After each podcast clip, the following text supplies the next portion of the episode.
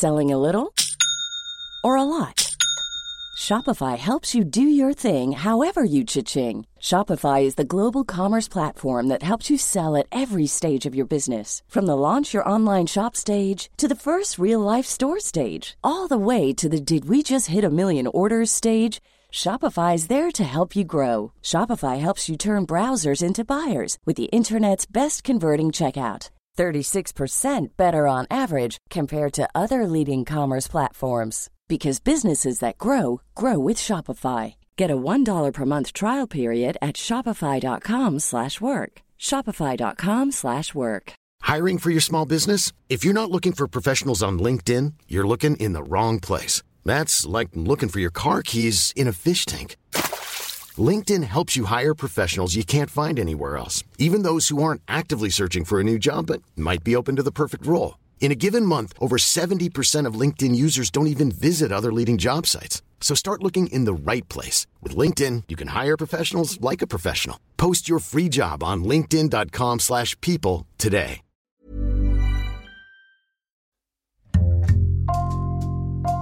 Bonjour, c'est Jules Lavie pour Code Source, le podcast d'actualité du Parisien. Le dessinateur d'Astérix, Uderzo, est dans l'actualité culturelle de ce printemps déconfiné. Un peu plus d'un an après sa mort, à l'âge de 92 ans, il fait l'objet d'une grande exposition à Paris, au musée Mayol, et à cette occasion, le Parisien lui consacre un magazine hors série en vente chez tous les marchands de journaux. Aujourd'hui dans Code Source, l'histoire d'Uderzo et du Gaulois préféré des Français, avec Christophe Levent du service culture du Parisien, spécialiste bande dessinée.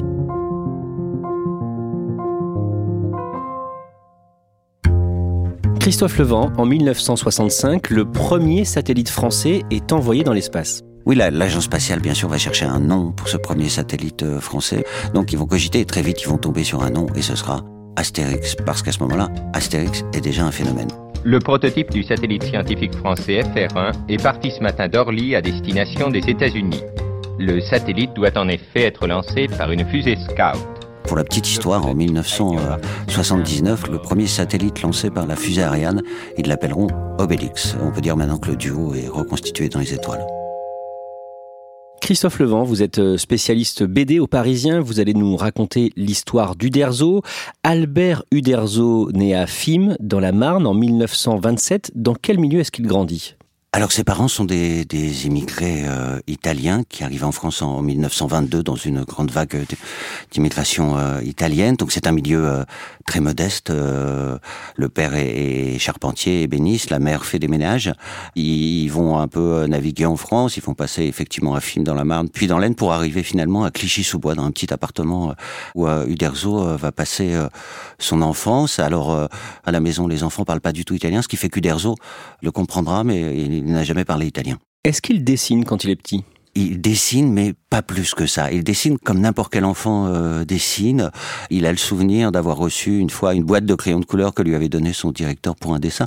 Mais à ce moment-là, jamais, en tous les cas, il n'imagine en faire euh, un métier. Dans les années 30, quand il a 7 ans, il découvre le personnage de Mickey en lisant l'ancêtre du Parisien, le petit Parisien. Son père Silvio achetait le, le, Petit Parisien pour se tenir euh, au courant des nouvelles. Et lui, dès que son père avait terminé, il se jetait sur le journal pour ouvrir une seule page qui était celle où était publié un petit strip. Alors les strips, euh, ce sont des petites bandes euh, horizontales de quatre ou cinq cases. Et c'était des bandes de Mickey en l'occurrence. Et il adore ça, il se marre tout seul en regardant ses dessins. Qu'est-ce qui lui plaît autant dans Mickey? C'est vraiment ce côté euh, burlesque. Puis il y a les personnages autour, il y a la vache Clarabelle, etc., etc.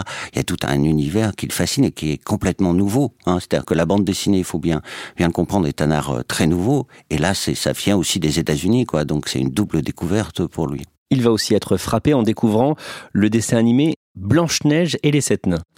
Il commence à aller un petit peu au cinéma, donc euh, Blanche-Neige sort en France en 1938, et ça va être une, révélation pour lui. Il découvre d'abord le dessin animé, ah, et il découvre aussi qu'on peut faire des personnages comme ça, euh, assez réalistes, comme il y a dans Blanche-Neige, avec Blanche-Neige, le, prince, la forêt, les animaux, etc. Et des personnages un peu très burlesques, que sont les, les Sept Nains, avec leur gros nez, très très typés, avec leur caractère spécifique, ils vivent comme ça, reclus au milieu de la forêt à quel moment Alberto devient Albert Uderzo? C'est lui qui va un peu transformer euh, son prénom parce que comme tous les petits immigrés euh, en France à cette époque-là, il se fait souvent traiter de Rital et de macaroni euh, dans la rue et que à l'école, il va commencer à quand on lui demande son prénom, à écrire Albert, ou quand c'est des fiches pré-remplies, à, rayer le, le O à la fin de son prénom pour effectivement franciser son nom. Il a 14 ans en 1941. Que fait-il pendant la guerre?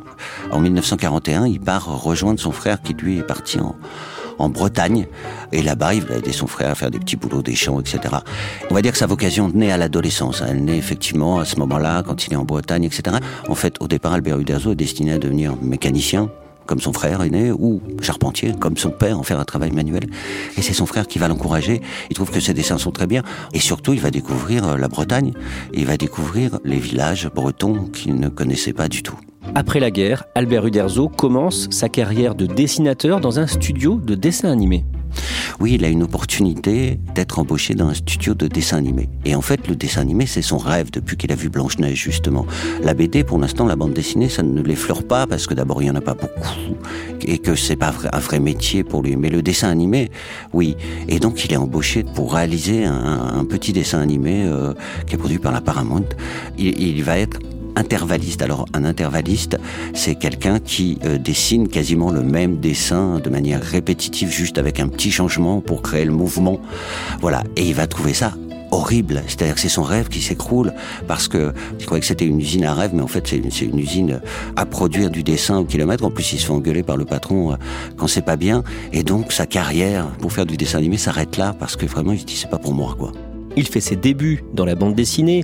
Un concours organisé par une maison d'édition lui permet de publier à 17 ans son premier album, Les aventures de Clopinard, un soldat de l'armée napoléonienne, borgne avec une jambe de bois, qui avale de la poudre à canon en guise de remontant.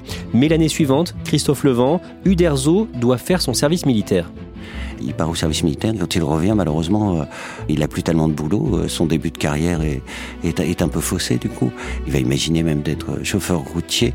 Et finalement, il va être embauché comme euh, reporter dessinateur à France Dimanche. Donc là, il va illustrer des articles des faits divers. Et puis ensuite, il a une nouvelle opportunité, c'est d'être recruté par une, une agence belge qui s'appelle la WordPress et qui fournit en bande dessinée la presse belge et française. En 1951, dans cette agence, il est présenté à un autre dessinateur et scénariste, René Goscinny ils vont tout de suite accrocher. D'abord parce que euh, ils ont la même passion. Tous les deux on rêve et ont rêvé d'être les, Disney français. Euh, ils adorent la BD américaine. Alors, il faut savoir que Goscinny, il est parti aux États-Unis avec la volonté, effectivement, de faire de la bande dessinée et de faire du dessin animé.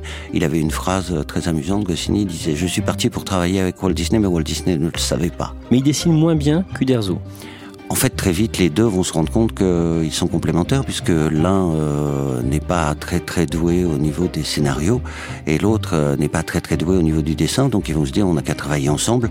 Ils ont une alchimie qui se crée très vite. Ils passent du temps ensemble, ils partagent les galères, parce qu'à cette époque-là, ils sont quand même très très mal payés. Ils travaillent à la commande, hein. ils sont dans une agence, c'est-à-dire on leur dit, il faudrait faire ceci, faudrait faire cela. Ils font de la pub, euh, ils font tout ce qu'ils peuvent pour gagner leur vie. Ils sont débutants. Ensemble, Uderzo et Goscinny vont créer plusieurs personnages. Le premier, c'est Umpapa, un guerrier euh, indien. Ils vont créer ce personnage, ils vont faire euh, euh, beaucoup beaucoup de planches, et puis en fait, personne ne veut de ce personnage. Il, ne sera publié que, que sept ans plus tard. Et puis et puis ils créent Luc Junior. Et Luc Junior, c'est une commande en fait, parce qu'à l'époque, la star de la bande dessinée, c'est Tintin. Et donc on leur demande de créer un, petit reporter comme ça, qui est accompagné d'un chien, bien sûr, hein, qui est un peu plus gros que Milou. D'ailleurs, Uderzo le qualifiera lui-même de sous-Tintin. En 1959, une nouvelle revue va bientôt être lancée, la revue Pilote. Uderzo et Goscinny travaillent sur un projet pour en faire partie. Leur première idée, c'est d'adapter le roman de Renard, qui sont des fables médiévales animalières. Ils font plusieurs planches. Hein. Et euh, malheureusement, on, on, leur dit qu'un autre dessinateur est en train de travailler exactement sur le même projet. Et donc, ils sont obligés d'abandonner ce projet. Du coup, ils se retrouvent dans le HLM de la famille Uderzo à Bobigny, en Seine-Saint-Denis. Pour trouver autre chose, pour réfléchir ensemble. Oui, ils s'installent sur le balcon, euh, ils prennent une bouteille de pastis et ils se mettent à réfléchir. Alors l'idée de pilote, c'est d'avoir de la BD française, hein, donc euh, ils réfléchissent sur la France et ils commencent à passer en revue toutes les périodes de, de l'histoire de France. Alors ils se disent bon, la préhistoire, c'est déjà un peu fait, il y a la famille Pierre à feu, etc., etc. Et donc ils arrivent sur les Gaulois et tout d'un coup, ça leur semble une évidence. Et en fait, en quelques heures, ils vont inventer Astérix. En très peu de temps, ils savent que donc euh, va y avoir des Gaulois et que leur nom va se terminer par X, qu'ils vont être en Bretagne, que les Romains, euh, leur nom va se terminer par Us, euh, qu'il y aura un druide. Voilà, la potion magique, c'est déjà évoqué. En quelques heures, vraiment, il y a à peu près tout Astérix qui est inventé, même si des choses vont évoluer après. Au départ, Astérix est costaud. Oui, mais ça c'est parce que c'est Uderzo qui le dessine costaud, parce que Uderzo a fait de la musculation et il adore dessiner les personnages un peu musculeux comme ça, etc. Et Goscinny lui dit stop tout de suite parce que moi, ce que je veux, c'est un anti-héros. Uderzo, est-ce que vous avez tout de suite trouvé le bon Astérix ou est-ce que votre crayon s'est laissé aller à quelques tentatives avant de découvrir ce Astérix que nous connaissons maintenant? Non, euh, le premier Astérix évidemment était tout à fait différent de celui que vous connaissez. Il était d'abord très grand, il ressemblait davantage à Vercingétorix. Alors vous voyez, c'est pas tout à fait le genre aujourd'hui. Et je dois dire que je le sentais peut-être un peu moins que le sentait Goscinny. Goscinny voyait tout de suite le petit teigneux, l'affreux petit bonhomme qui était toujours euh, prêt, prêt à la bagarre. Puis alors, euh, bon, on en a discuté évidemment, et alors là j'ai dû rectifier le tir et, le réduire de moitié. Uderzo n'abandonne pas l'idée d'un personnage costaud. Ah, pas du tout. Hein. Il est un peu têtu, notre ami Uderzo aussi. Et donc, c'est lui qui va proposer Obélix comme acolyte euh, d'Astérix, et, et ça va matcher tout de suite. Dans Pilote, Astérix cartonne, du coup le personnage va sortir de la revue pour devenir une BD à part entière, Astérix le Gaulois. Nous sommes en 1961. Comment Astérix évolue dans les albums suivants? Déjà, ils évoluent graphiquement. Quand on voit quand même Astérix le Gaulois, on se rend compte que tous les codes graphiques sont pas là. Il, y a plein de choses qui vont changer graphiquement. Le, le trait va s'affiner. Euh. Puis il y a des nouveaux personnages qui vont arriver au fur et à mesure, notamment un personnage très célèbre qui n'existe pas au début, qui est Idéfix, le chien, qui arrive en 1963 dans le Tour de Gaulle. Et là, c'est aussi une invention du Derzo, parce que Goscinny avait simplement mentionné un petit chien devant une boucherie à un moment, et c'est Uderzo qui va avoir envie de, le faire euh, se promener dans, tout l'album. Et, et, ensuite, euh, ce sont les, lecteurs de pilotes qui vont plébisciter ce petit chien et qui vont envoyer des lettres en disant d'abord que le petit chien reste.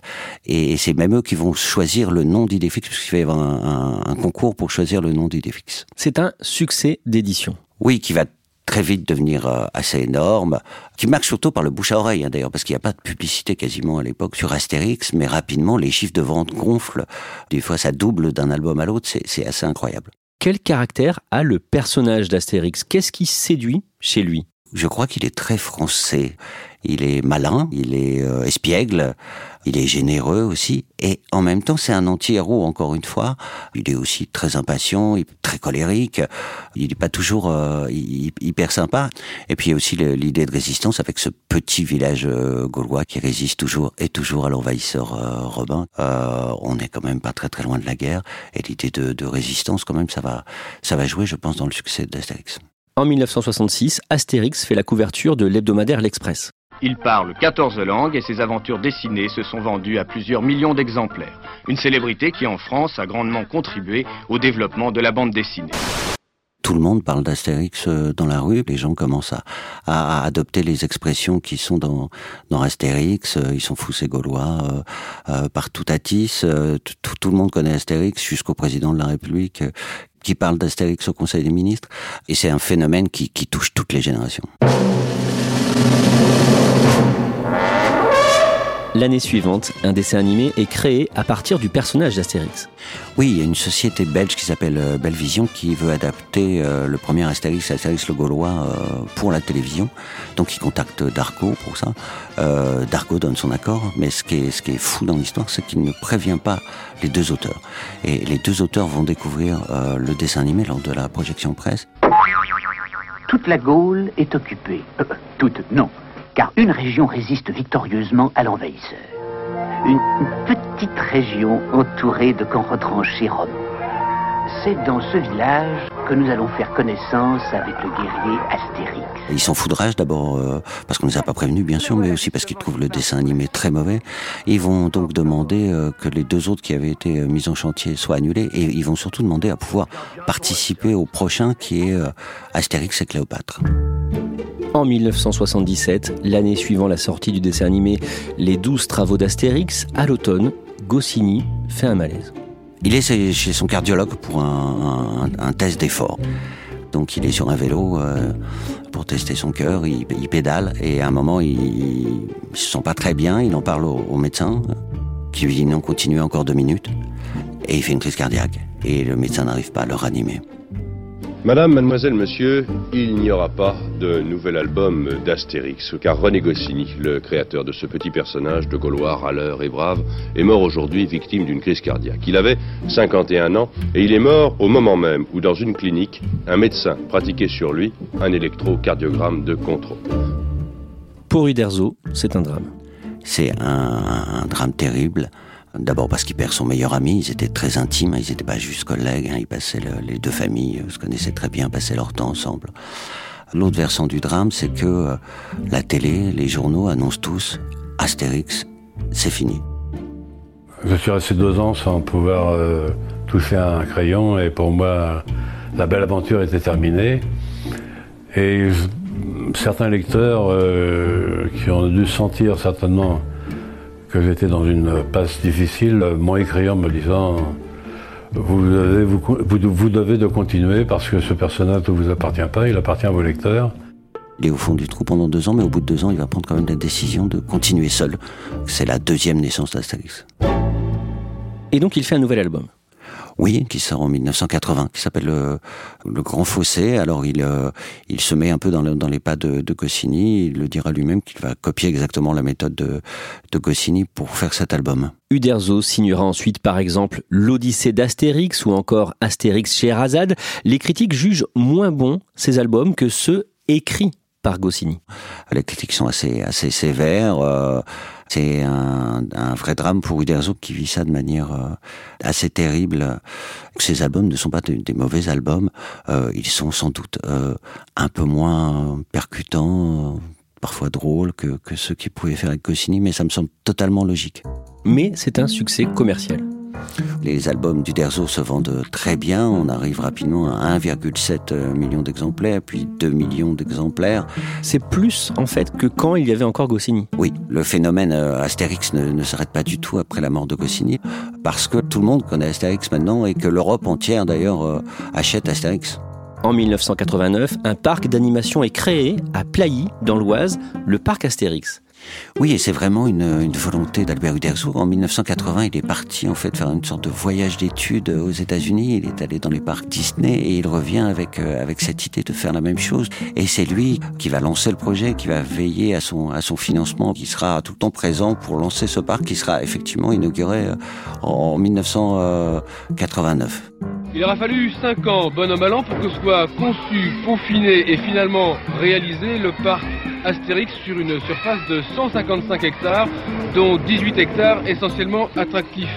Alors, à défaut de vous engager dans la Légion romaine, on vous invite à suivre Astérix et Obélix et tous les petits personnages qui gravitent autour de la bande dessinée dans le parc Astérix qui va ouvrir ses portes dès le 30 avril. Christophe Levent, à cette période, Uderzo a de plus en plus de mal à dessiner. Oui, depuis les années 70, euh, euh, sa main le, le, fait souffrir et ça va en, empirant. Il s'est sans doute usé la main, effectivement. Il n'y a pas de diagnostic qui est posé. Il a vu plein de spécialistes, mais en tous les cas, il souffre terriblement de, de cette main. En 2005, il sort Le ciel lui tombe sur la tête et les critiques ne sont pas bonnes. Elles sont même euh, très très mauvaises. Hein. Tout le monde dit qu'il a un peu dénaturé euh, Astérix, notamment parce qu'il a introduit euh, des extraterrestres. Certains critiques disent que le, ciel est effectivement tombé sur la tête du Derzo. En 2011, à l'âge de 85 ans, il annonce qu'il arrête Astérix parce qu'il ne peut plus, il ne peut plus dessiner. Il avait toujours dit qu'il souhaitait, comme Hergé l'a fait, que euh, son personnage s'arrête en fait après que ses créateurs ne puissent plus le, le dessiner. Deux ans plus tard, Uderzo, finalement, passe le relais à un nouveau duo. Oui, parce que euh, pareil, ses, proches, les lecteurs, tout ça, lui disent euh, ça peut pas s'arrêter. Et aussi Anne Goscinny, qui est la fille de René Goscinny, qui est l'autre ayant droit, euh, en discute aussi avec lui et lui dit moi je préférerais que, que ça continue. Donc ils vont se mettre à la recherche d'un dessinateur et d'un scénariste pour trouver les, les, les, repreneurs. Ils lancent un concours de scénarios. Il y a, il y a des scénarios qui arrivent d'un peu partout en France avec plein de scénaristes assez connus qui vont candidater. Ce sera finalement Jean-Yves Ferry qui sera retenu au grand désespoir de certains scénaristes euh, français. Et pour le dessin, ça sera euh, Didier Conrad. À cette période, pendant des années, Albert Uderzo et sa fille, Sylvie, se déchirent autour de la fortune générée par le héros gaulois. Oui, Sylvie Uderzo travaille avec son père depuis un moment dans les éditions Albert René et elle va être euh, licenciée en fait en 2007 sur fond effectivement de vente des droits d'Astérix à Hachette. Ils vont se déchirer comme ça pendant sept ans devant les tribunaux, euh, chacun portant plainte contre l'autre. Tout ça va se, va se, finalement se régler par une réconciliation euh, en 2014, puisque euh, chacun a le sentiment que cette histoire déchire la famille et en vieillissant, Albert Uderzo aussi avait envie de se réconcilier avec sa fille. Malgré cette bataille juridique, des dessins animés et des films Astérix sont encore produits pendant cette décennie, pendant les années 2010. On sait combien de longs métrages ça représente au total depuis le début? Oui, il y en a, il y en a 15 une partie en dessin animé d'animation pure, puis euh, en 3D, les, les, derniers là qui sont sortis par euh, Clichy et Astier, euh, comme le domaine des dieux. Et, et, au cinéma, il y en a quatre et un, un, cinquième en préparation, réalisé par Guillaume Canet, qui devrait sortir normalement en 2022, qui s'appellera Astérix et l'Empire du Milieu. Les albums d'Astérix se vendent toujours autant? Oui, oui, c'est assez incroyable. On, a, on arrive à, pour chaque nouvel album qui sort à à, des chiffres de vente de 2,5 millions d'exemplaires. C'est la BD la plus vendue au monde devant Tintin. C'est traduit en, en 116 langues ou, dialectes. Euh, voilà, c'est un phénomène incroyable. Albert Uderzo meurt en 2020 à 92 ans dans la nuit du 23 au 24 mars, juste après le début du premier confinement, ce qui a donné euh, assez peu d'ampleur à l'information. Christophe Levent, Astérix, lui survivra longtemps comme euh, Mickey a survécu à Walt Disney? Oui, oui, moi j'en suis, j'en suis intimement persuadé parce que déjà c'est un, c'est un genre qui plaît. C'est Chaplin, c'est Laurel et Hardy, c'est dans cette lignée-là. Et puis ensuite, regardez un enfant aujourd'hui qui lit un album d'Astérix. Il se marre autant que celui qui lisait euh, un album Astérix euh, dans les années 60. Je crois que c'est ça qui va faire que Astérix restera et sera toujours euh, indémodable.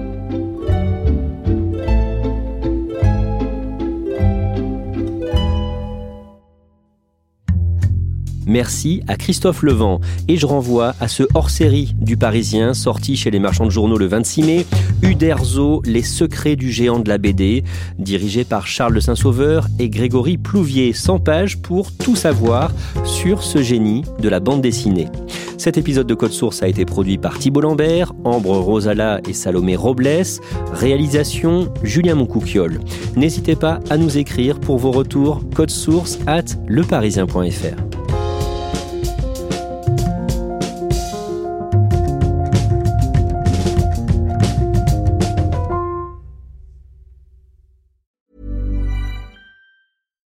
Hi, I'm Daniel, founder of Pretty Litter. Cats and cat owners deserve better than any old fashioned litter. That's why I teamed up with scientists and veterinarians to create Pretty Litter. Its innovative crystal formula has superior odor control and weighs up to 80% less than clay litter. Pretty Litter even monitors health by changing colors to help detect early signs of potential illness. It's the world's smartest kitty litter. Go to prettylitter.com and use code ACAST for 20% off your first order and a free cat toy. Terms and conditions apply. See site for details. Planning for your next trip? Elevate your travel style with Quince. Quince has all the jet setting essentials you'll want for your next getaway, like European linen, premium luggage options, buttery soft Italian leather bags, and so much more. And is all priced at 50 to 80% less than similar brands. Plus, Quince only works with factories that use safe and ethical manufacturing practices. Pack your bags with high-quality essentials you'll be wearing for vacations to come with Quince. Go to quince.com slash pack for free shipping and 365-day returns.